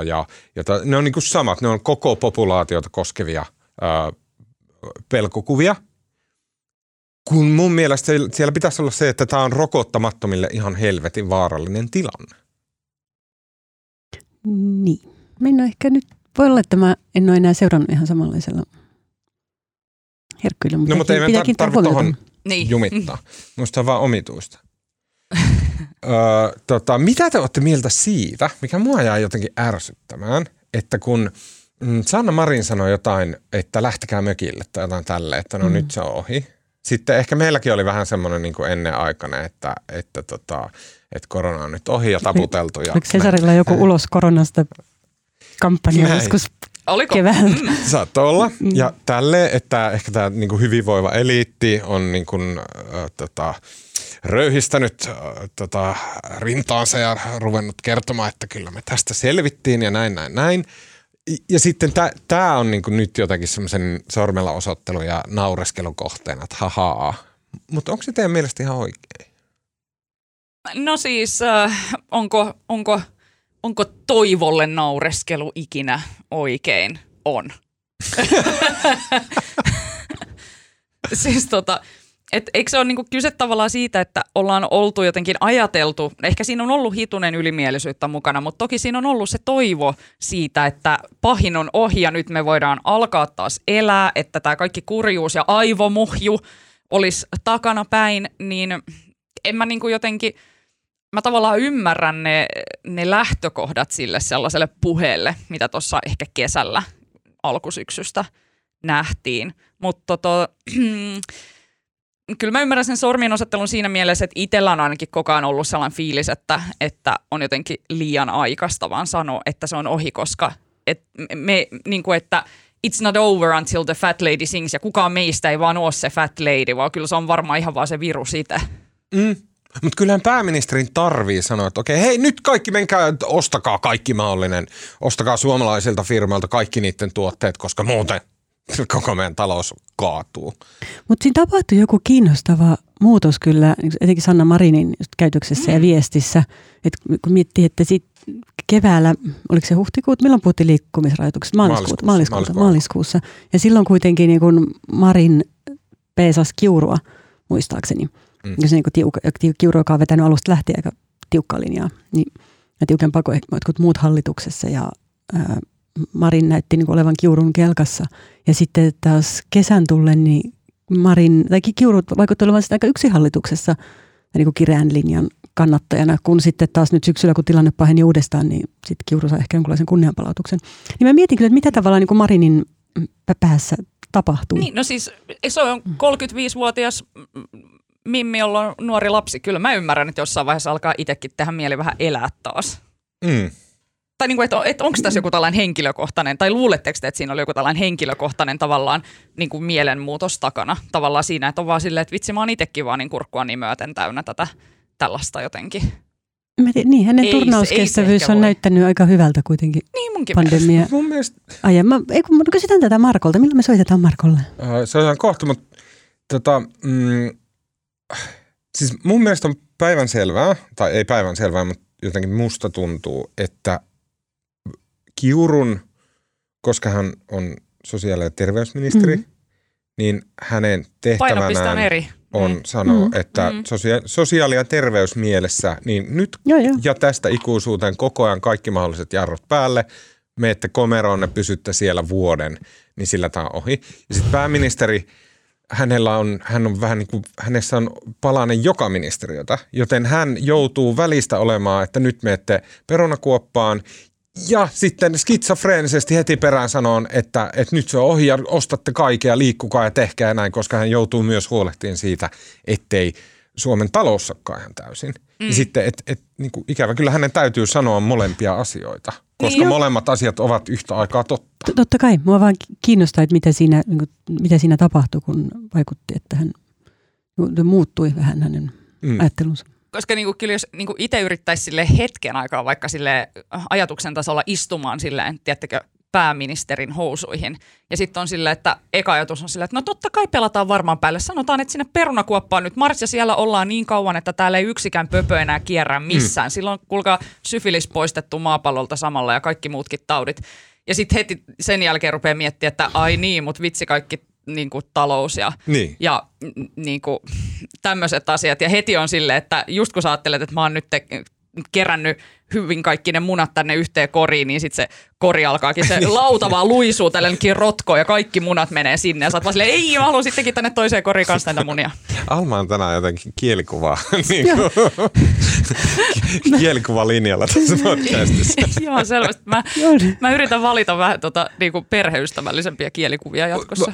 Vaihtoehto todellisuuksia. Tämä mun mielestä on hyvä nykyaikana, joka on niin eletään niin kuin tämmöisen rakennetun julkisuuden ja otsikoiden ja meemien ja jaettujen twiittien kautta, niin olisiko ollut ihan mahdollista, me nyt lipsutaan koko ajan kohti Sanna Marinia, siis olisiko ollut mahdollista, että joku olisi sekunnin miettinyt, että mitä ajattelee ravintolan baarimikko, joka on just saanut työnsä, ja sitten se näkee uutisen, että pääministeri bailas, niin olisiko se ollut, että mahtavaa, että pääministeri bailas, vitsi kaikki muutkin lähtee nyt bailaamaan, koska pääministeri näytti esimerkkiä tänne vaan, kaljaa koneeseen ja ukkometso. Niin, ukkometso ja hiton leveä haara asentotanssilattialla. Näin, niin kuin ihan mahdollinen narratiivi olisi ollut, että nyt niin kuin pääministeri bilettää, kaikki muutkin bilettää ja mahtavaa ja ravintolat. Eikö se ollut se narratiivi? Mutta kun eihän se oikein ikinä ollut, vaan se oli saman tien silleen. Se tuli liian myöhään tavallaan. Se tuli taas sieltä STM:stä, että nyt toi syntinen nainen, huono nainen tuolla ketkuttaa itseään syntisesti ja lihallisesti. Hyi! En ollut varma, että oliko toi nyt STM vai jonkun mun tai STT-uutisen otsikko. Mä muistan se enemmän sellaisena, että rikkoiko hän jotain valtioneuvoston sisäisen ohjeen pykälää. Niin, mutta toi on tämmöistä typerää rakennettua. Se oli se rakennettu niin kuin tapa, millä yritettiin jotenkin niin kuin pistää sormi sille pointille, että oliko pääministeri niin kuin tällaisella moraalisella tavalla nyt jotenkin tehnyt huonon valinnan. Kyllä. Et jotenkin, koska siitähän oli kyse vaan siitä, että mikä on pääministerin harkintakyky, mutta koska sitä ei oikein voi sanoa, koska se on sellainen fiilisjuttu, niin sitten yritettiin etsiä niitä pykäliä. Joo. Sama synti kuin siinä aamupalahommassa. Me ollaan nyt lipsuttu tosi pitkälle tänne Sanna Marille. Voidaanko me mennä seuraavaan aiheeseen kohta, koska ei mulla oikeasti niinku mitään, siis kudos vaan kaikille poliitikoille ja viranomaisille tämän homman hoitamisesta, että tälle 2021 niin ei ole silleen aivan epätoivoinen fiilis tässä kuitenkaan. Ennen kuin poistutaan kokonaan koronasta, mä haluan sanoa, että Suomen rokotetutkimuskeskuksen johtaja Mika Rämet tulee ensi viikolla Tuomas Peltomäki podcastiin 2 tunnin haastatteluun rokotuksista, koronasta ja immunologiasta. Siitä tulee erittäin kova. Tilatkaa tämä podcast nyt heti omaan podcast-soittimeenne Spotifyin tai mihin tahansa muuhun. Mika Rämet osaa selittää asioita niin, että ne ymmärtää. Mä muistan keväällä, kun mä yritin saada tai jotenkin hahmottaa, että miksi sitä AstraZenecaa ei vaan ollutkaan tarpeeksi, kun se pitää olla tämmöinen kansanrokote, joka pelastaa kaikkia halvalla, jaetaan ympäri maailmaa. Ja sitten se ei vaan jotenkin tullut sitä sieltä tehtaista. Ja sitten hän selitti mulle, että se virus, kun se on siis pohjautu niin kuin adenoviruspohjainen, niin se sanoi, että virus on niin kuin kissa, että vaikka sille sanoisi, että kasva tai nouse, niin ei se ehkä vaan nouse. Ja sitten mä jotenkin se on niin kuin kissa, että se tekee mitä se haluaa. Mika Rämetin viisauksia siis lisää Tuomas Peltomäkin podcastissa ensi viikolla. Tilatkaa se. Aina kun joku sanoo ääneen AstraZeneca, niin mun päässä rupeaa pyörii Ruusujen biisi Toyota Celica, mutta vaan silleen AstraZeneca sanoilla. Okei. No niin. Tähän väliin kuunnellaan lyhyesti. Mä aiemmin tänään päivällä mä soitin Markolle, joka on siis lomailemassa, edelleen joululomailemassa perheensä kanssa jossakin, ja kysyin Markolta, että minkälainen oli politiikan vuosi 2021. Terve Marko, sä oot edelleen joululomalla, mutta suostuit silti tulemaan tähän. No eihän tämä nyt, Tuomas ei voi sanoa edelleen. Siis vastaan tämä loma alkoi. Hei, kaikilla meillä, varsinkaan niistä meillä, jotka on polttanut kaikki lomansa menneisyydestä ja pitkälle tulevaisuudesta talonrakennushommiin, niin meillä oli 0 päivä joululoma. No niin, mä oon käynyt hiihtämässä. Se on jotenkin yllättävän hellyttävää. Marko, me ollaan puhuttu studiossa kuluneesta vuodesta 2021 ja tietenkin kaikki tämän podcastin kuulijat haluaa, että sinä kerrot, mitä sulle jäi mieleen vuodesta 2021 politiikassa. No niin, mä voin, kysymykseen on helpoin vastata niin, että mulle ei jäänyt mieleen yhtään mitään. Oho, miten niin? No totta kai jäi, onhan tässä tehty kaikkia isoja päätöksiä, on saatu sote-maaliin ja hoidettu koronaa ja pystytty päättämään sote-ratkaisusta, vastahan tämä päätös on tehty, mutta homma on vielä tavallaan tekemistä vaille valmis, mutta se mitä mä tarkoitan, että ei jäänyt oikein mitään mieleen, niin musta on jotenkin tämmöinen tämä amerikkalainen entinen puolustusministeri ja ties mitä Donald Rumsfeld kuoli kesäkuussa 2021. Muistatko Tuomas Rumsfeldia? Muistan, joo. Kyllä. Joo, no se oli just mihin mä olin viittaamassa. Siis tämä Rumsfeld, hänen kuuluisin sitaattiinsa, se liittyi Irakin sotaan silloin 2000-luvun alussa ja hän sanotaan kuuluisan sitaatin, että on niin kuin known knowns, sitten on unknown knowns ja sitten on unknown unknowns. Eli on niinku tavallaan tunnettuja asioita, sitten on niinku tavallaan tuntemattomia tunnettuja asioita. Sitten on ja sitten on niinku pahin on kaikesta, jos on niinku tavallaan tuntemattomia asioita. Eli tämmöisiä niinku asioita, joita ei voi ennakoida, mutta jollain tavalla voidaan ennakoida, että tämmöisiä yllättäviä asioita tulee. Musta tuntuu, että nyt on ollut tässä niin kuin, jotenkin koko tämä korona-aika tämmöisessä niin kuin unknown tilanteessa, että on niin kuin ennakoimattomia asioita, joita ei voi ennakoida. Musta on niin kuin koko ajan tuntuu, että niin kuin tulee jotain, tapahtuu jotain yllättävää. Ja kun vielä tämmöinen niin kuin politiikan journalismi tai politiikan seuraaminen yleensä perustuu siihen, että niin kuin kaikki aina toistuu. Koko meidän työ on niin kuin tavallaan kalendaarista, että tulee kehysriihiä, tulee budjettiriihiä, tulee valtiopäivien avajaiset ja kaikki tavallaan tapahtuu niin kuin järjestyksessä ja tiettynä päivänä ja tutulla tavalla ja puolue toimii sit myös niin kuin yleensä omilla sisäisillä rationaalisilla tavoilla, ja kaikki niin kuin tavallaan etenee. Usein pystyy niin kuin vuoden alussa ennakoimaan, mitä siinä tulevana keväänä tapahtuu, ja mitkä on isoja juttuja ja mitkä on pieniä. Ja totta kai aina on ollut yllätyksiä, mutta musta tuntuu, että nyt on jotenkin murtunut tämä tämmöinen ajatus, että niin kuin pystyy ennakoimaan, mitä tapahtuu. Siis koko ajan sekä isoissa että pienissä asioissa tulee jatkuvasti jotain yllättävää. Ja musta tuntuu, että tämmöinen niin kuin politiikan toimittajan perinteinen tämmöinen työkalupakki, eli se kalenteri, on niin kuin jotenkin, se ei enää niin kuin toimi samalla tavalla. Tässä on niin kuin jatkuvasti joutuu vähän niin kuin sokkona säätämään ja arvailemaan, mitä ihmettä seuraavaksi tapahtuu ja lähteekö meidän pääministeri pilettämään diskoon. Tämä nyt oli vitsi, mutta siis tällä idealla, että niin kuin tämmöinen ennakoitavuus ja yllätyksellisyys on kasvanut. Ja tämä on musta niin kuin ollut ehkä tämä tämmöinen niin kuin päällimmäinen. Nyt me puhutaan niin yksittäistä tapahtumista, mutta tämä on niin fiilis, mikä mulle tästä vuodesta on jäänyt. Ja sitten vielä toinen asia, mikä on, niin kuin, jos nyt irrotaan näistä tämmöisistä yksittäistä tapahtumista, niin musta oli kiinnostava, en olisi uskonut, että siteeraan presidentti Sauli Niinistöä tästä vuoden viimeisessä podcastissa, mutta joskus viime keväänä meidän podcastin hyvät ystävät Mika Maliranta ja Matti Apunen, ne tekivät tämmöisen Väinö Tanner-säätiön rahoituksella tämmöisen Väinö Tanner-podcastin, jossa he haastattelivat tunnettuja suomalaisia ja yhdessä jaksossa oli sitten presidentti Sauli Niinistöä puhumassa Väinö Tannerista. Ja sitten siinä puhuttiin niin kuin Tannerista toki, mutta yleisemminkin niin kuin päätöksenteosta. Ja siinä musta niin kuin Niinistö jotenkin musta aika hyvin tiivisti sen, että niin kuin joskus hänen mielestään niin kuin Jyrki Kataisen pääministerikaudella, siis silloin 11-14, niin sillä kaudella niin tavallaan päätöksenteossa korostui se, että, niin kuin, että vähintään yhtä tärkeää kuin se, mitä päätetään, on se, miltä se niin kuin näyttää ulospäin. Tämä on siis Niinistön näkemys.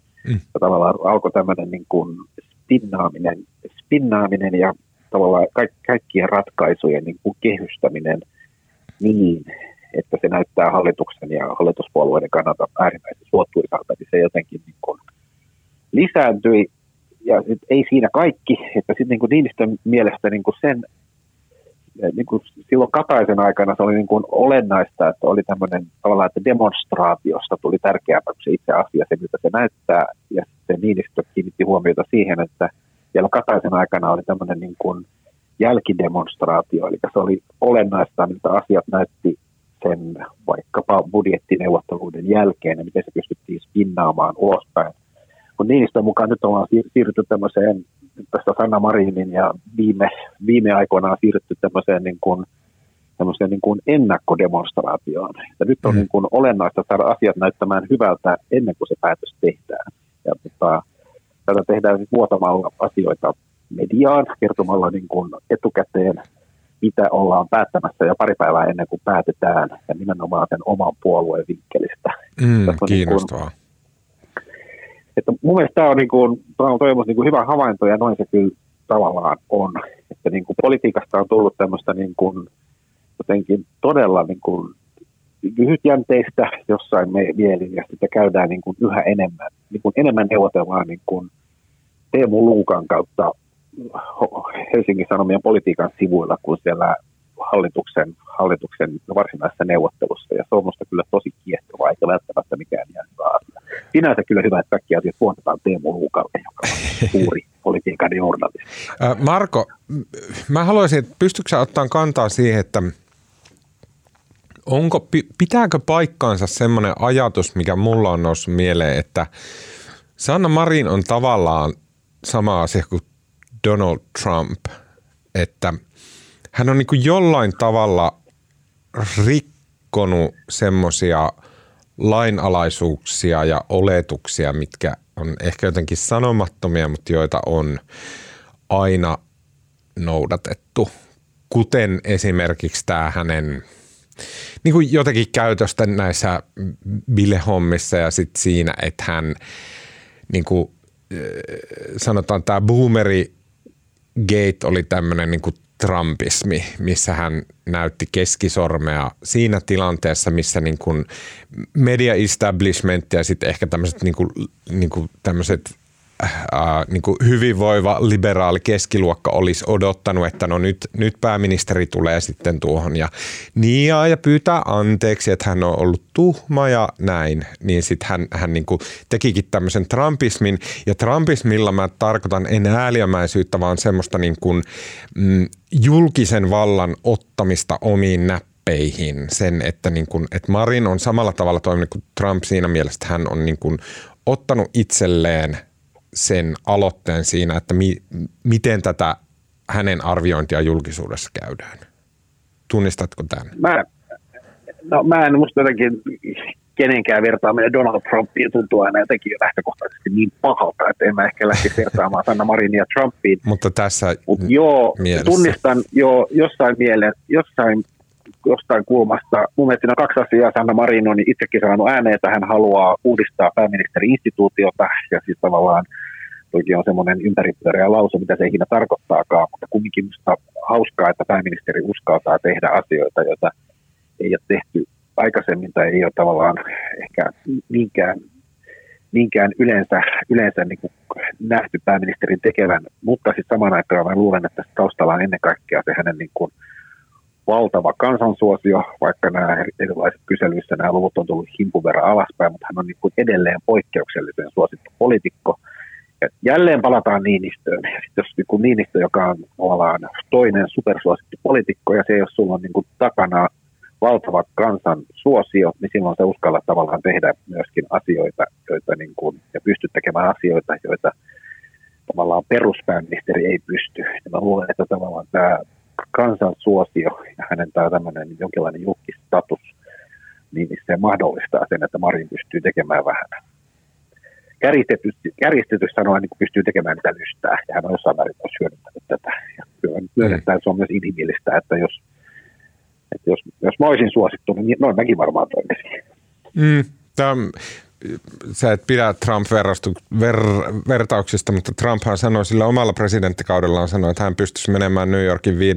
avenuelle ja ampuu ihmistä ja kukaan ei tekisi hänelle yhtään mitään. Ja se oli just tämmöinen suosioviittaus. Se oli suosioviittaus. Taisi olla vielä vaalikampanjan aikaa. Se oli ennen kuin. Joo, okei. Kyllä, mutta musta tämä on niin jotenkin sumuinen sekava vuosi. Tapahtunut isoja asioita, koronaa ja sotea ja kaikkea muita kummallisia käänteitä. Venäjä pullistelee, Afganistan. Jotenkin isoja tapahtumia, jotka on niin kuin tavallaan kaikki olisi jo yksittäin niin kuin vuoden merkittävin tapahtuma, mutta nyt näitä tulee vaan niin kuin perää tullut monta. Ja kyllähän tämä on ollut niin kuin todella raju uutisvuosi. Samaan aikaan tuntuu, että koko ajan eletään jonkinlaista historian murroskohtaa ja politiikan teon muuttumisen murrosta. Ja tämä on niin kuin jotenkin hyvin kiehtova vuosi ja koko tämä korona-aika on niin kuin jotenkin pistänyt kaikki palikat erilaiseen asentoon. Niin se johtaa siihen, että politiikan toimittajat tuntuu olevan jotenkin sokkona, tai ainakin minä tunnen olevan jotenkin ihan sokkona. Se poista sitä, että on tosi kiinnostavaa. Miten sä ajattelet sitä, mä kysyn tämän myös Marjalta ja Almalta, mutta et miten sä ajattelet sitä kysymystä, tai semmoista melkein meemiä, että vielä niin kuin, se on semmoinen niin kuin ajatus, että hei, että jos luulitte, että vuosi 2020 oli paha, niin sittenpä tuli vuosi 2021 ja ei niin kuin, että mitäkään hirveätä on tulossa vuonna 2022. Jotenkin tuntuu, että tälle on tosi paljon villoja siinä mielessä, että okei, on maailmanlaajuinen kulkutautipandemia, joka uhkaa kaikkien elämää ja globalisaatio kyykkää, koska yhtäkkiä me huomataan, että tuotantoketjut ei toimikaan ja inflaatio tulee ja syöksee maailman kaaukseen. Mutta tämä on tämmöinen meemi ja silti mulla on jotenkin semmoinen tunne, että vaikka meillä on pandemia ja vaikka kaikkea todella niin kuin Venäjä pullistelee ja kohta tankit vyöryy Ukrainaan, vaikka kaikkea tätä kiistämättä tapahtuu, niin silti mulla on jotenkin semmoinen tunne, että asiat taitaa silti edelleen mennä koko ajan parempaan suuntaan.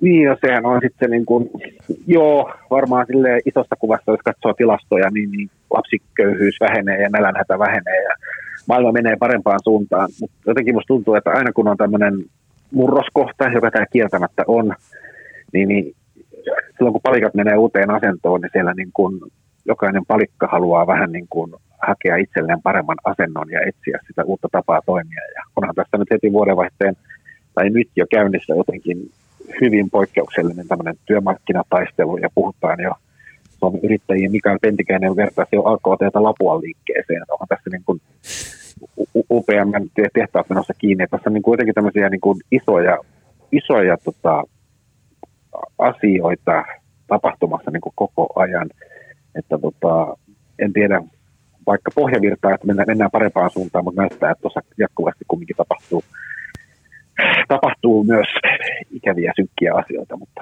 toivotaan, että vuodesta 2022 tulee paremmin. No toivotaan.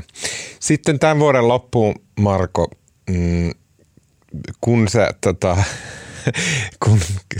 no ehkä mä mietin nämä litaniat podcastin loppuun, mutta mitä sä haluaisit suositella? Joo. Kuule, pidetäänkö, mä haen nyt tänne todistajat paikalle. Niin. Ensimmäinen todistaja ja toinen tulee vähän veltommin tuolta jäljelle. Ja tässä on meidän lapset, Nuutti ja Lotta. Moi Nuutti ja moi Lotta. Moi. Moi. No niin, mä oon jo aiemmissa podcasteissa rehvastellut sillä, että mä luen lapsille ääneen. En aina, mutta silloin täällä nyt ollaan olettu kaksi Hughes and Townsendin Nevermore-kirjaa, ja me päästiin toinen eilen loppuun. Ja nyt on todistajat paikalla, että kertoo, että mä oon toden totta lukenut lapsille 2 kirjaa viime viikkojen aikana. Vai mitä, Lotta? Joo. Miltä susta tuntuu, kun isi lukee? No siis, olisi mun mielestä ainakin kivempaa, kun isä lukee, ja se tuntuu kivalta. Mitä sanoo Nuutti? Jaksatte kuunnella, kun mä luen teille? No niin, ei tarvitse niin kokea itse keskittyä. Voi vaikka ottaa vähän silmiä kiinni ja vaan rentoutua. Eli sä nukut samalla, kun mä luen? Mä nukun lepotan silmiä. No niin, mutta mä oon ennen kaikkea mä oon ylpeä siitä, koska mä oon niin kuin sun lukija, ja mä pystyn siinä lukiessani, niin mä aika paljon niin kuin, vähän myös niin kuin esitän niitä hahmoja, ja mulla on tämmöinen niin suorastaan ilmiömäiset näyttelijälahjat, että pystyn niin kuin, kun tässä Nevermoreissa on pahis, joka nimi on Ezra Viima, kun Ezra Viima puhuu, niin mä puhun tällä ja luon semmoista jännittää tähän lukemiseen. Mitäs sä, Lotta, tykkäät tästä, kun mä isi eläytyy lukemiseen? No, se on vähän erikoista, mutta on se myös kiva, että sä sillä elänyt, etkä puhu vaan sillä tosi tylsästi. Ootko sä Nutti kiusaantunut, kun isi eläytyy? No se tulee siellä samaa niin fiilis, että on niin kiempi seuraa, mutta se ei kuulosta yhtään sen toiseen viiman ääni. Miltäs mun Ezra Viima-imitaatio kuulostaa? Se kuulostaa enemmän sellaisen niin kuin lakikuva, semmoinen, joka yrittää niin kuin no jotenkin huvittavalta. Ei huittaa, mutta ei kyllä kuulosta hirveän pahikselta. Okei, ei mulla muuta, mutta me aloitetaan tänään 3. Nevermore. Okei. Ja Nuutti ja Lotta, kun teidän iskä lukee teille kirjoja, niin onko teillä jäänyt joku kirja mieleen, mikä niistä on ollut oikein kaikkein paras? No, me ollaan luettu vaan 2. Niistä. Nevermore. Ollaanhan me luettu Potterit aikoinaan ja vaikka mitä. Joo. No, mä oon tykännyt ainakin Pottereista ja sitten ehkä toi 2 noista 2 oli vähän parempi. Okei. Okay. Ne oli aika. Entä Nuutti? Muistatko Nuutti, mitä me ollaan luettu? Sellaisia, mitkä me ollaan luettu. No me ollaan luettu ainakin Nälkäpeli, me ollaan luettu, no, niin, sitä piti vähän sensuroida, kun se oli välillä vähän hurja. Ja sit me ollaan luettu niin, Potterit, ja sit me ollaan luettu Ursula Le Guinia, ja Sitten me ollaan luettu. Mitäs muuta me ollaan luettu? Niin kuin kaikista. Niin. No se joku eläinten vallankumous. Ai niin, eläinten vallankumous luettiin. Totta, sehän oli mahtavaa. Oliko se opettavainen tarina? Se oli vähän outo. Okei. Marko, Nuutti ja Lotta, kiitos oikein paljon ja hyvää uutta vuotta. Sitä samaa, Tuomas, teille. Yes, moi. Moi moi. Korona johti siihen, että ihmiset lukittautu koteihinsa ja sen jälkeen välttääkseen masennusta he tarttu kaikista yleisimpään ja tehokkaimpaan masennuksen hoitomuotoon, eli verkkosoppailuun. Ja sen seurauksena sitten verkkosoppailun pyörät lähti pyörimään, mutta se aiheutti sen, että kysyntäpiikki oli yhtäkkiä valtava. Tarjontapiikkiä ei tullut, koska korona sekoitti tehtaita, sekoitti satamia, sekoitti pakkaamoja, sekoitti tulostin firmoja Kiinassa ja näin päin pois. Ja siitä seurasi se, että maailman talous alkoi jotenkin nitistä ja natista liitoksistaan. Alma.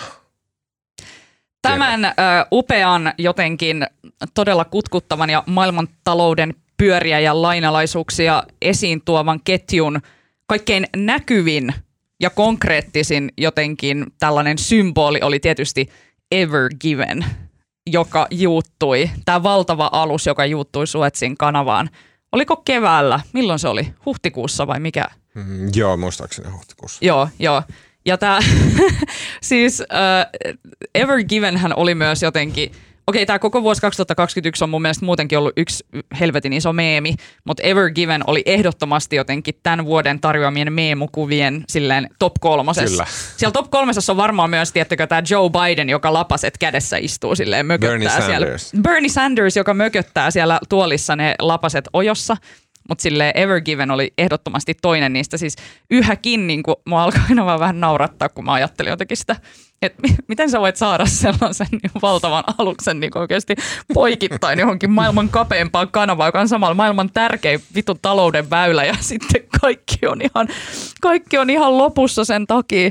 Se oli se sama kippari, joka silloin Italiassa kaatoi sen laivan siihen. Siis pitäisikö jonkun niin sanoa sille, että voisitko vähän miettiä uudestaan tätä sun uravalintaa oikeasti tuossa vaiheessa, että pitäisikö se ryhtyä vaikka... En mä tiedä. Tekee jotain vähemmän niin kuin, silleen, krusiaalia. Vähemmän isoja laivoja. Niin. Mutta tosiaan se Ever Givenhän ei tietysti niin kuin, johtanut tähän toimitusketjujen yskimiseen, mutta se pahensi sitä yhtenä yksittäisenä tapahtumana ja toimii tavallaan symbolina sille. Ja tällähän hetkellä vieläkään ei olla. Tavallaan ne toimitusketjut ei ole palautunut siitä, mitä alkoi vuonna 2020. Ja tätä ajatellaan, että tämä varmaan jatkuu vielä pitkälle ensi vuoteen. Ja itse asiassa just nyt luin tänään uutisen siitä, että joku Ikea on esimerkiksi päättänyt nyt nostaa tuotteidensa hintoja joulun jälkeen jopa 50%. Mikä siis tarkoittaa sitä, että jos joku hylly on maksanut ennen 100, niin nyt se maksaa 150 €. Mutta että täällä on ihan konkreettisia vaikutuksia. Tietysti tässä on kaikkea muutakin taloudellista hässäkkää tässä samaan aikaan. Inflaatio nousee, Yhdysvaltain keskuspankki puhelee, että nyt nostetaan korkoja ja tällaista pientä liikehdintää alkaa näkyä kaikkialla muualla, paitsi jotenkin täällä, missä vaan ollaan muka silleen, että nyt ei korot nouse mihinkään ja ihan rauhassa ollaan. Mutta totta kai tietenkin kukaan ei sano, että korot alkaa nousta ennen kuin ne sitten niinku rupeaa nousemaan. Mutta jotenkin... Eletään mun mielestä siinä mielessä mielenkiintoisia aikoja, että jotenkin ihmiset niin kuin on alkanut ehkä kiinnittämään enemmän huomiota toisaalta just siihen kuluttamiseen sitä myötä, kun ne tajuaa, että se ei olekaan enää aivan saumatonta. Ja mun mielestä siinä on se hyvä puoli, että ihmiset alkaa pohtia näitä tavallaan maailmantalouden lainalaisuuksia ja ehkä yrityksetkin rupeaa miettimään, että onko se viisasta ulkoistaa kaikkea Kiinaan vai pitäisikö jotakin asioita ryhtyä tuottamaan esimerkiksi taas lähempänä Eurooppaa, mikä ei tietenkään tarkoita sitä, että maailmantaloudesta tulisi mitenkään välttämättä reilumpaa tai kivempaa kaikkialle, että kyllähän toi niin kuin, vaikka Keski-Aasia on tuossa silleen lähempänä, mutta kuitenkin varmasti helposti riistettävissä. Mm. Luuletko oikeasti, vai toi kuulosti nyt joltain PR-puheelta? Eihän nyt ikinä tullut mitään. Ei varmasti mitenkään laajamittaisesti. Tulee jotain boutique sweatshoppeja tänne Eurooppaan. Joo, ei Eurooppaan. Mä sanoin, että lähemmäs Eurooppaa. Ei ehkä Eurooppaan. Itä-Eurooppaan. Niin. Mä jotenkin omasta päästä. Omasta päässä oli hauskaa, että Itä-Eurooppa ei kuulu Eurooppaan, mikä on kuitenkin semmoinen, mitä monet oikeasti syvällä sisimmissä ajattelee. Niin, joo. Mutta että kertakaikkisesti silleen tällä hetkellä, kun mietin, niin sellaiset yhdet vetimet, joita olen etsinyt silleen varmaan, tiettäkö, elokuun lopusta, syyskuun alusta asti, niin niitä ei ole vieläkään tullut Ikeaan, joita olen siis. Ja se on varmaan ihan tällainen toimitusketjuhomma. Ja sitten jos niitä tulee, niin niitä tulee tyyli silleen 10 pakettia ja sitten ne menee heti. Ja sitten kun mä en ole siellä kärppänä oottamassa, niin ne menee sivusuun. Mähän kohtasin tämän, mä olin tässä vaiheessa itse jo hypännyt työrattaista kauemmas, mutta rakentamaan taloa, jonka aikana sitten puun hinta nousi ihan sikana. Ja. Se yli kaksinkertaistui ja samalla kun yli kaksinkertaistui kaikki muut, vaikka mä vähän ajattelin, että että kyllähän kipsilevyt nyt pysyy. Mitä siitä, että jos puun hinta kaksinkertaistui, niin eikä se tarkoita, että kipsilevyn hinta kaksinkertaistui, no kyllä tarkoittaa. Ja sitten kaikki muukin lähti silleen kaksinkertaistuu, yli kaksinkertaistuu ja näin. Tosin voin sanoa, että en ajautunut vararikkoon, koska mä olin laskenut kaiken, mitä mä tarvitsin etukäteen. Mä pystyin tosi nopeasti reagoimaan ja kilpailuttamaan ja tilaamaan vanhoilla hinnoilla raaka-aineet itselleni. Eli ei tarvitse surkutella mua, mulle kävi hyvin, mutta monelle muulle ei. Ja näin. Mm. Ensi vuotta odotellessa, jos se pörssiromahdus vaikka silloin tulisi. Viimeinen kysymys tästä vuodesta teille molemmille. Te tiedätte sen meemin, että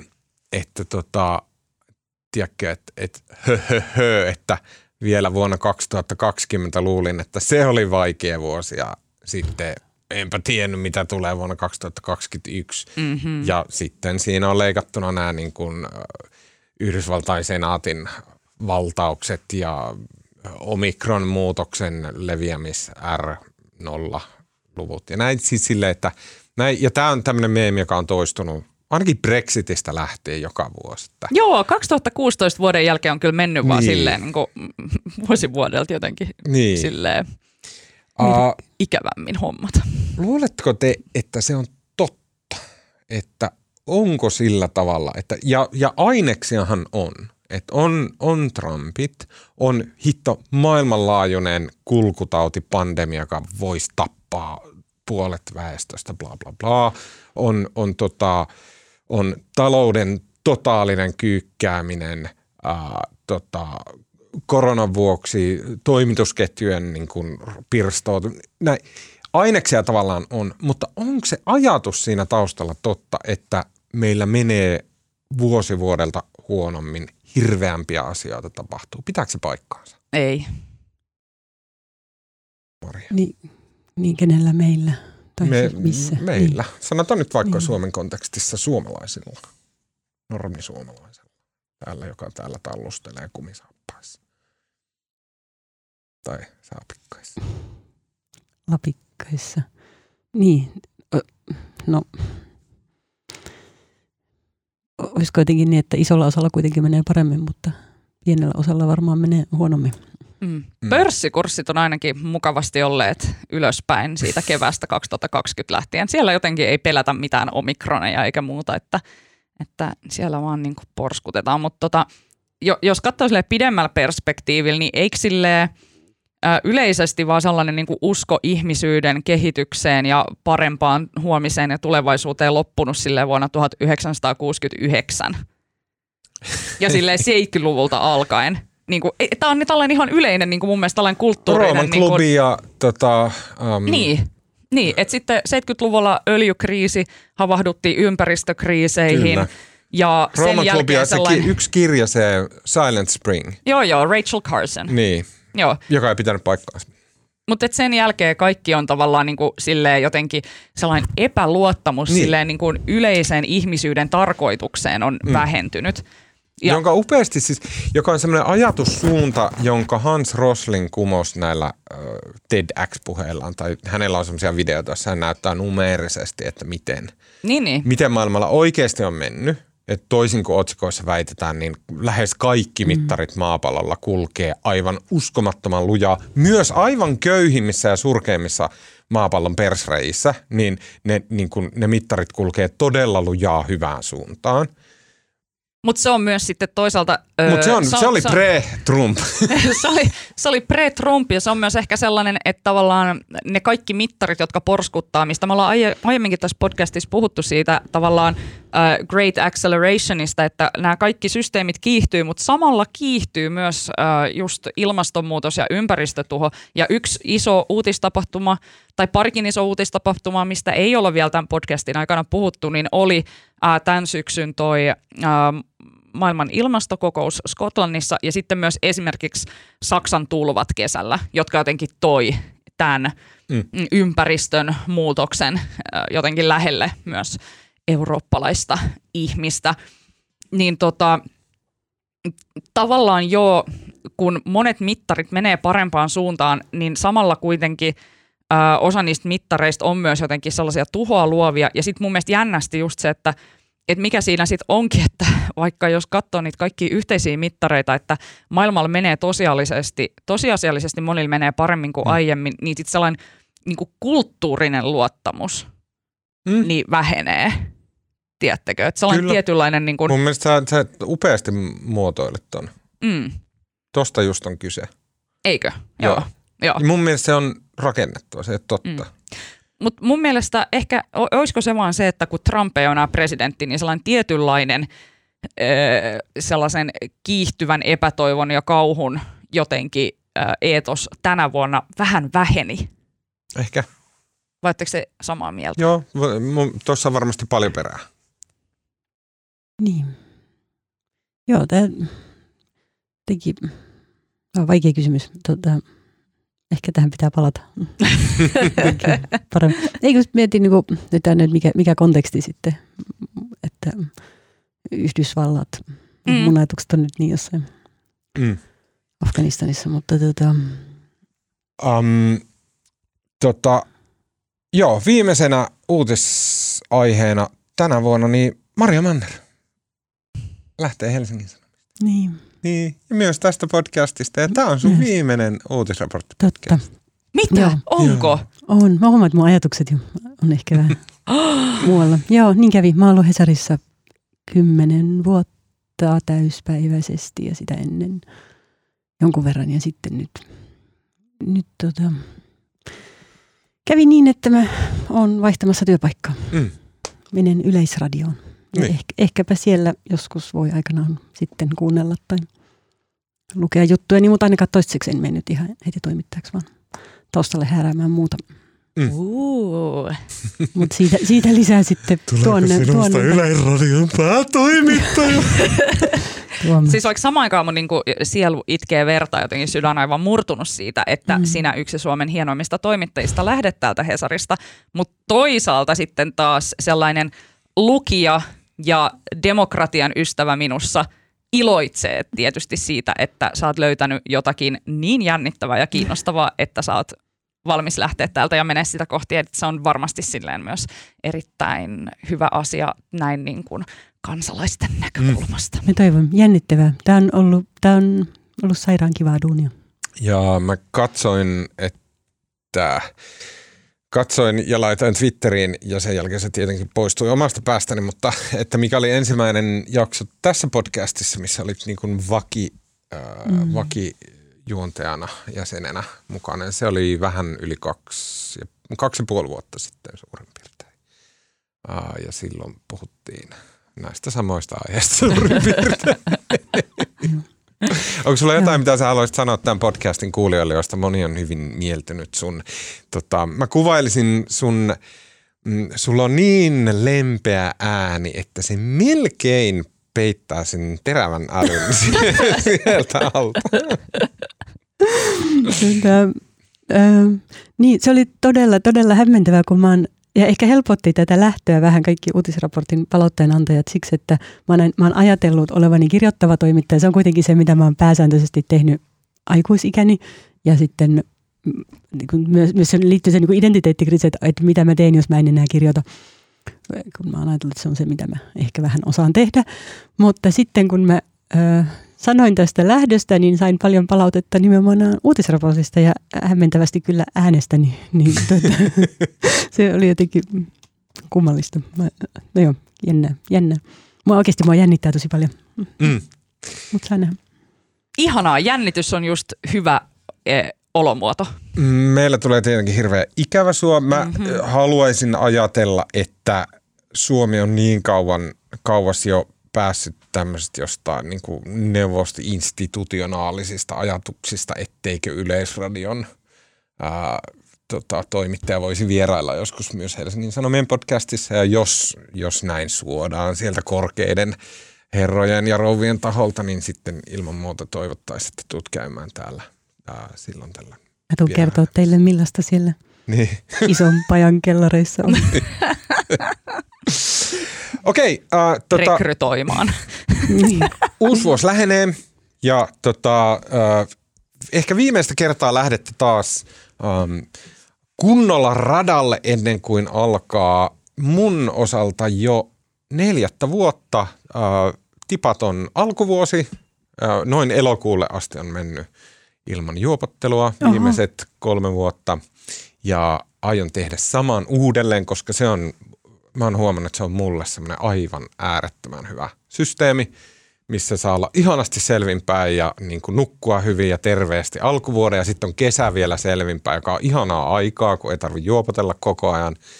Ja sitten kun tulee syksyä ja synkkää sataa ja näin, niin sitten voi lohduttautua vähän tuolla tanssilattialla. Joten kun lähdette uuden vuoden viettoon, otatte sinne jotain Helsingin Sanomain suosittelemaa skumppaa ehkä mukaan ja juotte sitä ystävien ja rakkaiden ja tuttujen ja lemmikkieläinten ja muiden kanssa, niin jos siinä on illanvietossa semmoinen suvantovaihe, niin sitten viihdytätte heitä jollain tarinoilla ja jutuilla, niin mitäs se on? No siis mähän kyllä viihdyttäisin kanssa ihmisiäni tällaisella imitaatiolla, jota en nyt ehkä lähde tässä toistamaan, mutta siis Yle Areenassa on tästä päivästä alkaen, en tiedä kuinka kauan, niin nähtävillä yksi maailman parhaista animaatiosarjoista, tai siis piirretyistä. Ja se on vuonna 1981 julkaistu Pekka Töpöhäntä. Ja Pekka Töpöhännässä... Mä katsoin sitä skidinä ihan sikana, siis silleen, että se video, tiettäkö, silleen melkein tuhoutui, koska mä katsoin sitä niin paljon.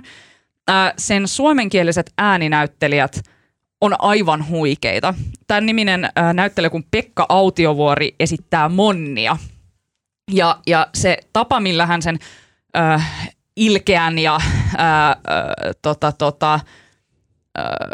ilkeän kiusaaja Monnin roolin tekee, niin se on siis unohtumaton. Niin mä todella lämpimästi suosittelen katsomaan sitä nytten tässä uuden vuoden pyhinä ja ottamaan sieltä legendaarisia heittoja sitten sanavarastoonsa. Siis se, että kun Monni sanoi, että minulla on kulmakunnan pisin, viitaten siis häntäänsä, mutta niin kuin, you know, niin se on ihan tällainen klassikko läppämateriaalia.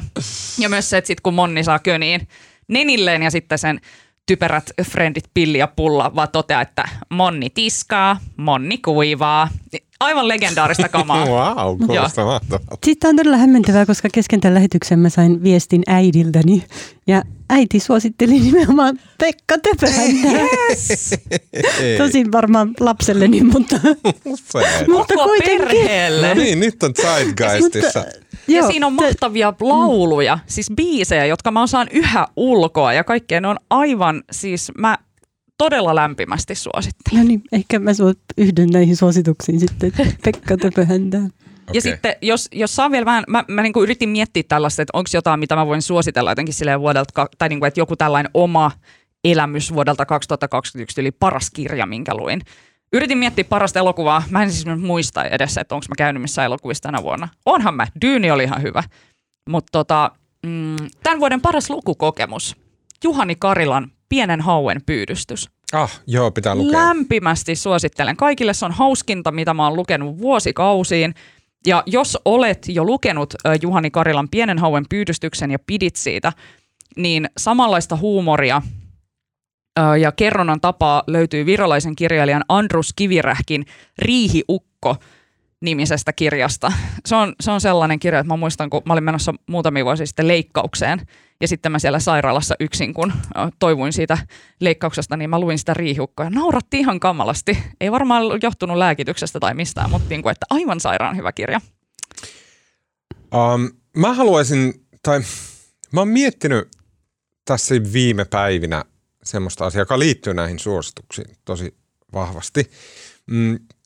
Sitä, että miten paljon aivot on, se on tismalleen samanlainen kuin lihas, että sitä treenaamalla se menee tietyn näköiseksi. Ja se on semmoinen asia, mitä on tosi vaikea hoksata. Mä huomaan, että mulla tosi paljon vaikuttaa se, että mä oon muutaman vuoden elämästäni käsikirjoittanut komediaa, joka on tosi vaikea kirjoittamisen laji.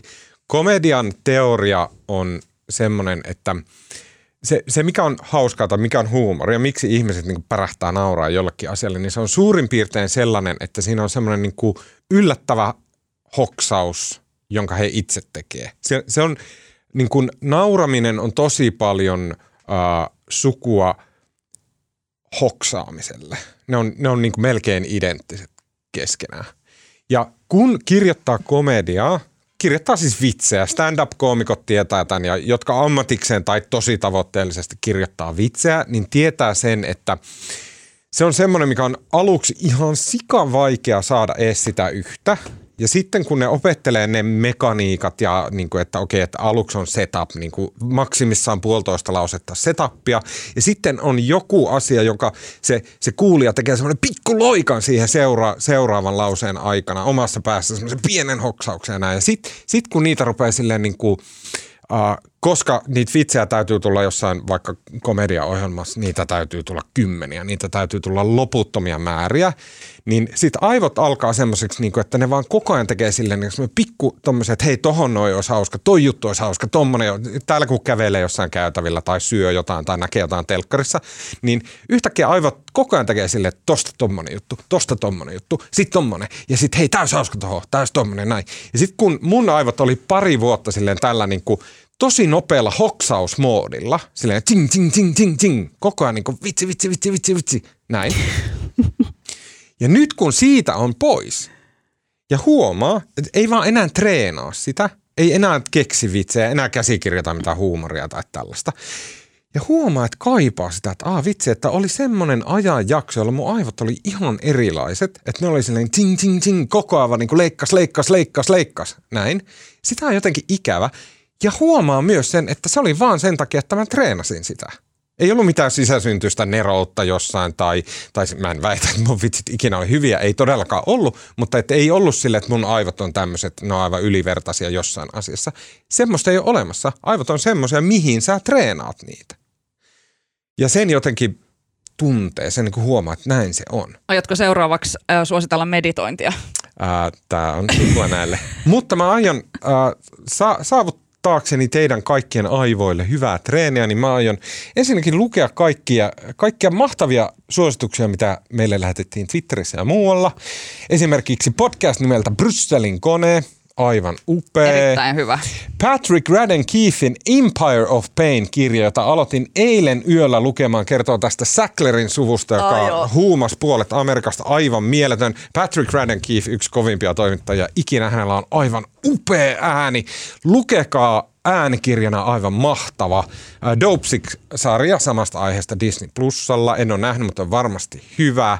Tom Brown's Body-niminen True Crime podcast vaikuttaa todella kovalta. Texas Monthlyn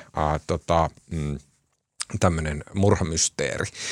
Meille suositteli epäilyttävän moni ihminen Veikkauskratia-nimistä kirjaa, joka kertoo tästä Veikkauksen rahasysteemistä, miten peliriippuvaisten kustannuksella kustannetaan yllättävän moni asia meidän yhteiskunnassa. En ole lukenut, luen joskus kun ehdin, onkohan siitä tehty äänikirja, toivottavasti on, mutta tutustukaa. Ja sitten mä haluan suositella